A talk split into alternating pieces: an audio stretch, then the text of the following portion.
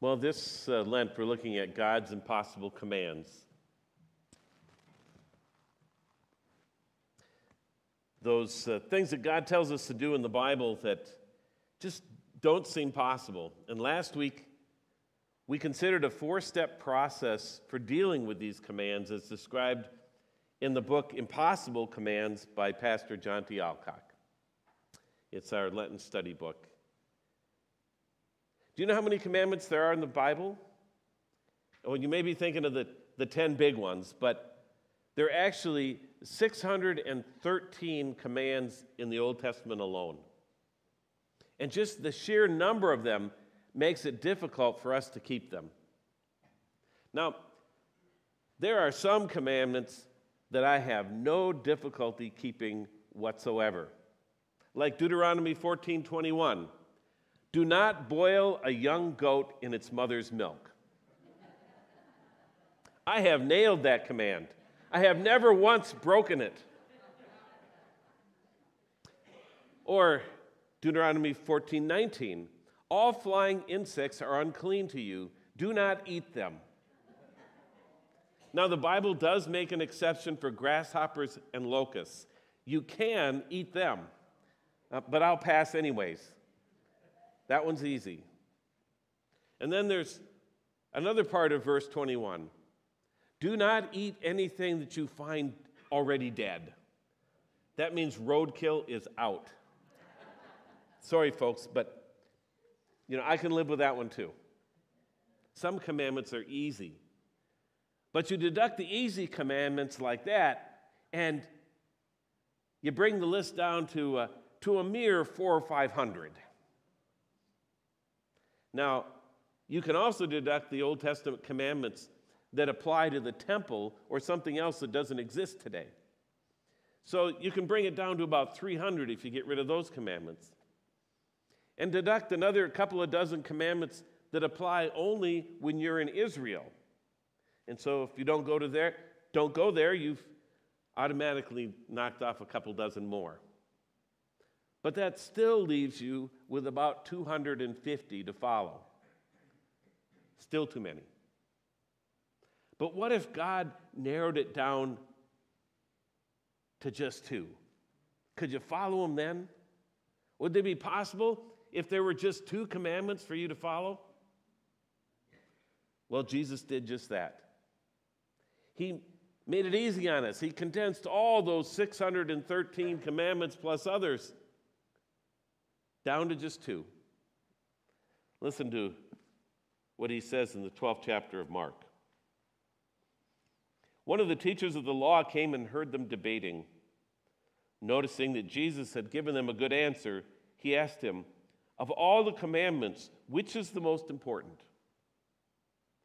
The most important one, answered Jesus, is this. Hear, O Israel, the Lord our God, the Lord is one. Love the Lord your God with all your heart, and with all your soul, and with all your mind, and with all your strength. The second is this. Love your neighbor as yourself. There is no commandment greater than these.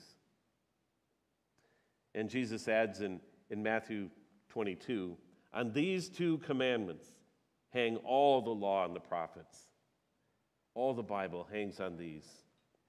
So we got it down to two. That should make it easy, but we know it doesn't. Well, let's start with that second command. Love your neighbor as yourself. Were you one of the many people who put up one of these uh, res signs a while back? Said, love your neighbor. These are so popular we, that we had the first run and they, they quickly disappeared. We had to make another run of these. Uh, you may still have one around. Mine has broken, and so it's not out there. But when you put up a sign like this, you let the world know not only that, that you believe in Jesus, that you're lifting up one of his commandments, but also that you're willing to, to let the whole world know that you intend to follow it. I mean, you can't put a sign up like this that says, love your neighbor, and then not follow through. When we had that last big snowstorm, uh, My wife, Tammy, brought in the garbage cans around our neighborhood. And uh, she did that so they wouldn't get knocked over or buried by the snow plow, because it was, it was uh, the trash collection night when all that snow came. And uh, that's a nice thing to do. But uh, the neighbor next to us was even nicer, because before I could get out there to even start shoveling the driveway, she'd already come over with her snowblower and, and blown out almost the whole thing before I could even get out there. It was an act of love, and it was appreciated. I'm sure some of you have done pretty well at loving your neighbor. You put out the sign and you lived up to it. You went above and beyond. But have you loved your neighbor as yourself? See, that's the sticking point. And unless you're really poor at loving yourself and taking care of yourself, you've probably found that part of the commandment impossible to do, especially with a difficult neighbor. I hope you don't have one, but not all neighbors are easy to love. It's easy to love the neighbor that blows out your driveway, but what about the one that lets their dog poop in your yard? Tammy's grandmother was a dear saint in her church. Same neighbor. Well, see, there's the struggle. Tammy, Tammy's uh, grandmother lived to be one hundred, and, and she was a, a saint in her church. They lived across from the nursing home, and she would go over to visit the old people, and she started when she was younger, but she was still one hundred, and then going, telling us she was going over to visit the old people, who were like twenty years younger than her. Dear woman. And for most of the time, she had neighbors that, that she liked and were friendly. But in the last few years of her life, she got some neighbors that were just downright nasty. One time they called the police on her because she, they said that she was looking out the window at them. You can imagine the police show up at your house. The neighbors have complained that you've been looking out your window. Oh, even worse, they had some big dogs that they would let out the door, and they would run over to Grandma's yard and do their business in Grandma's yard, and it galled her to no end. So one day, in full recognition of commandment number two, she got out a shovel and she scooped up the poop herself. And then she flung it back at the neighbors. Not just their yard, but uh, since their driveway and their cars and their trailers were parked there, she flung shovelful after shovelful, covering the neighbors' stuff. Even the best one hundred-year-old grandmas have trouble loving their neighbors as themselves. You could say it's darn near impossible. As much as we hate to admit it, we have limits when it comes to loving others. And if that isn't bad enough, then Jesus ups the ante when he adds a new commandment to those old ones.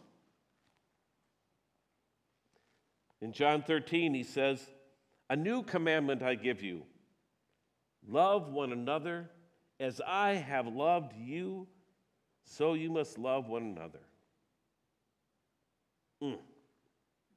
And he said this on the night before he, when he was arrested and beaten and dragged out to be crucified for our sake.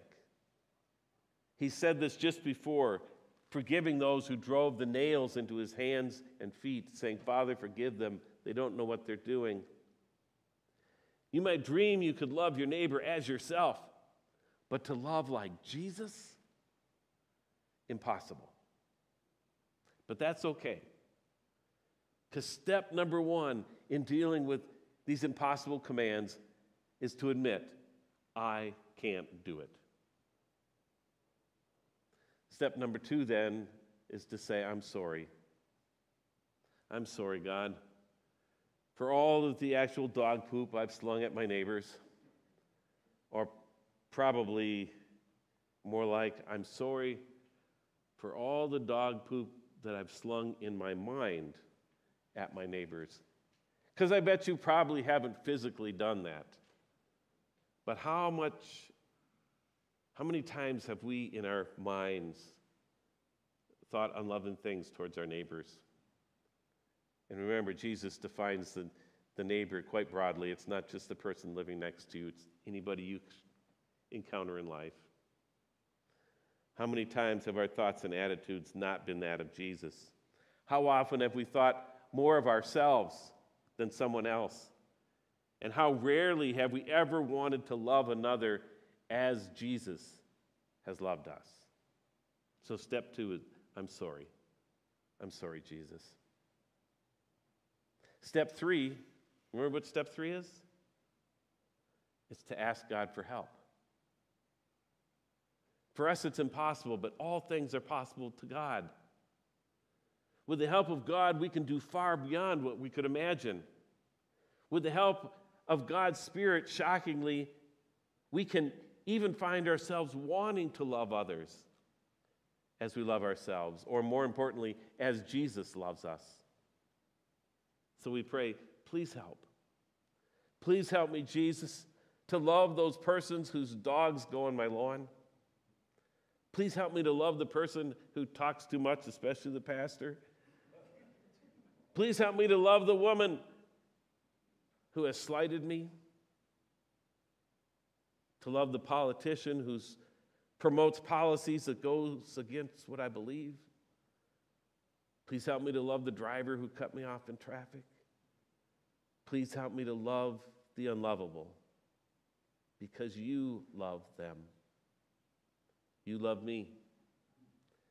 Even when I'm the person with the dogs, talking too much, slighting others, and promoting policies that go against what you believe, God. Even when I'm being the poor driver, please help me love Jesus as you love. And then you just go do it. Step four is saying, let's go, Jesus. I'm going to love somebody today like myself with your help. I'm going to love someone like you love me. And maybe that means that you bring in your neighbor's garbage cans in the midst of a storm. Maybe you resist the urge to get revenge and you clean up after somebody else's dog. Maybe you forgive someone who has slighted you. And I don't mean just to, in general, like we pray during the Lord's Prayer, you know, Father, forgive us our trespasses as we forgive those who trespass against us. No, I mean specific people who have wronged us. As I forgive Ryan, who has trespassed against me, as I forgive Emily, who said all those nasty things about me on social media. Oh, with God's help, we can start loving. On our own, this commandment is, is too much, but with the Lord's help, we can begin to love others as we love ourselves. So that's one of the commandments. But then that leaves us with, with the first commandment, to love the Lord. And not just love the Lord, but to love the Lord your God with all your heart and with all your soul and with all your mind and with all your strength. Why does God ask us to do the impossible?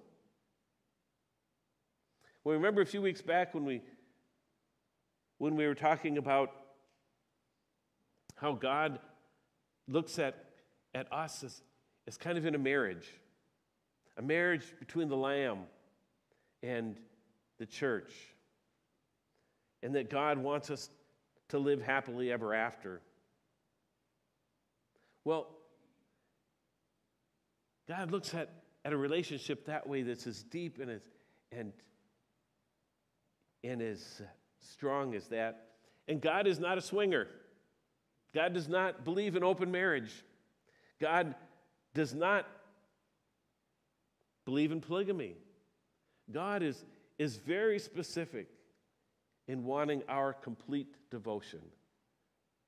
God doesn't want to share us with anything else as God. In fact, the Bible says that, that God even gets jealous when we cheat on him with something else, when we worship something else. Exodus thirty-four says this, "Do not worship any other god, for the Lord, whose name is jealous, is a jealous God." The Lord, whose name is jealous. That's a really weird phrase, but the, the actual words here are, whose name is El Kanah. El means God, and Kanah means jealous. So God says here, call me Mister Jealous, Mister Jealous God. And that seems strange because usually we associate with jealousy with something bad, but what God is saying is that, that this relationship we have with him is not like all the other pagan gods that you hear about in Egypt or worshipped by the Canaanites or the, or the Romans. These so-called gods are more than happy for you to worship other gods as long as you worship them too. But God says, that's not the way with me. I won't cheat on you. You don't go cheating on me. Love me with all your heart, with all your mind, with all your soul, and with all your strength. Now, I don't suppose that that, uh, that you have any trouble today cheating on the Lord with by worshiping Zeus or Molech or Isis or, or any of those uh, other pagan gods that you learned about back in high school. We know they aren't really gods.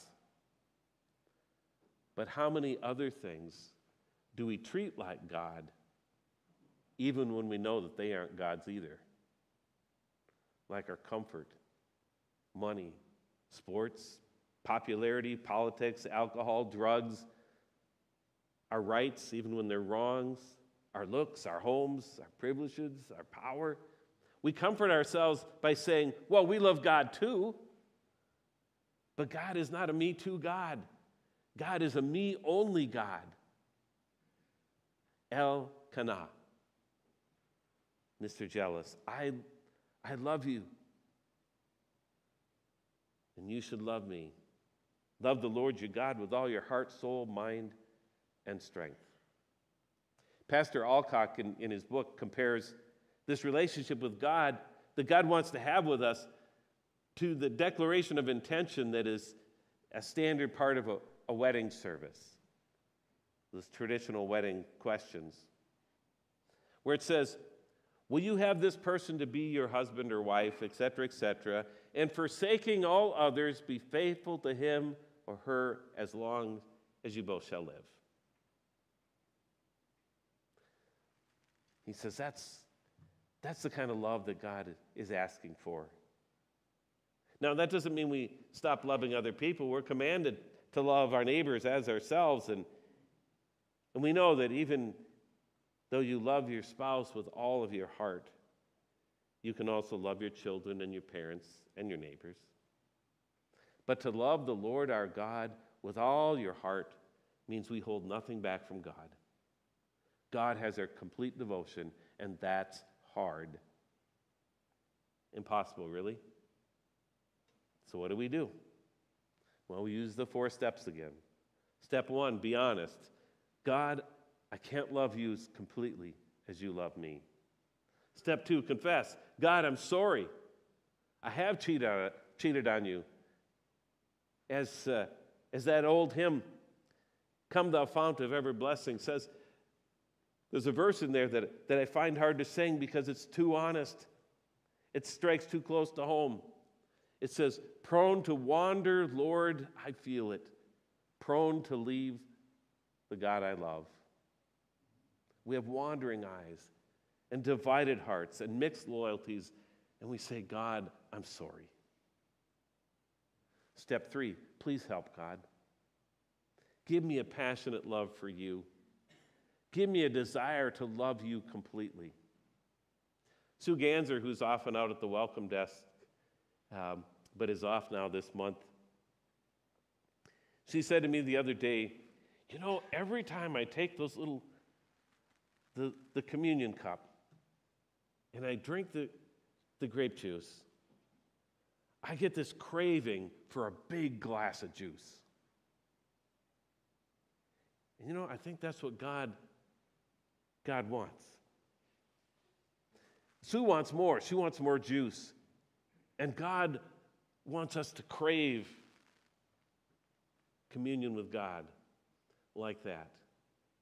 So we pray, Lord, we can't do it on our own. God, help me to crave you like that, to not be satisfied until our hearts are filled with such love for you that nothing else can pull us away.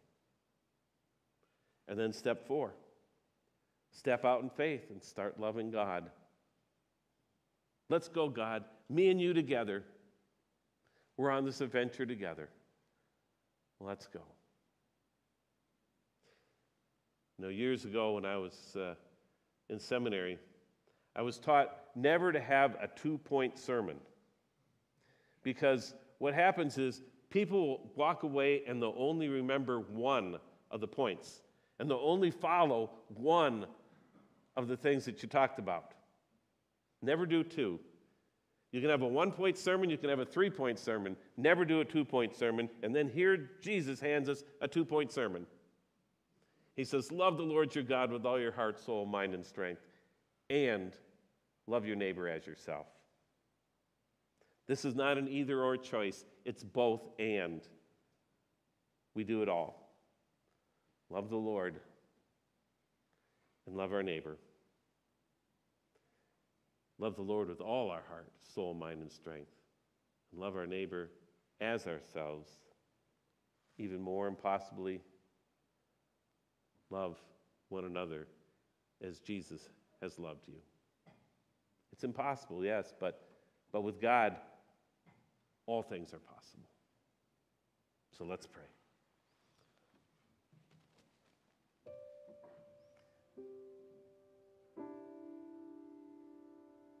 Oh Lord, you have, have made it so simple. Two little things. And even that we find impossible. And we try to make excuses. We say, well, you, love is just something you fall into. I'm not feeling love for my neighbor. Not really feeling love for God. Lord, you have given us a command to love, because love is a choice, not just a feeling. And we can choose to love you, and we can choose to love our neighbor. And, and although our own strength is impossible to do it as completely as you ask of us, help us nettle, never settle for half-hearted love, but help us to crave to crave you, to love you more, and then to share that love with our neighbor. God, these are hard things. But may we do this not out of begrudging duty, but may we do it out of joy. Put your joy within us. Put your love within us, and may it increase day in day, day after day. Thank you for your love for us.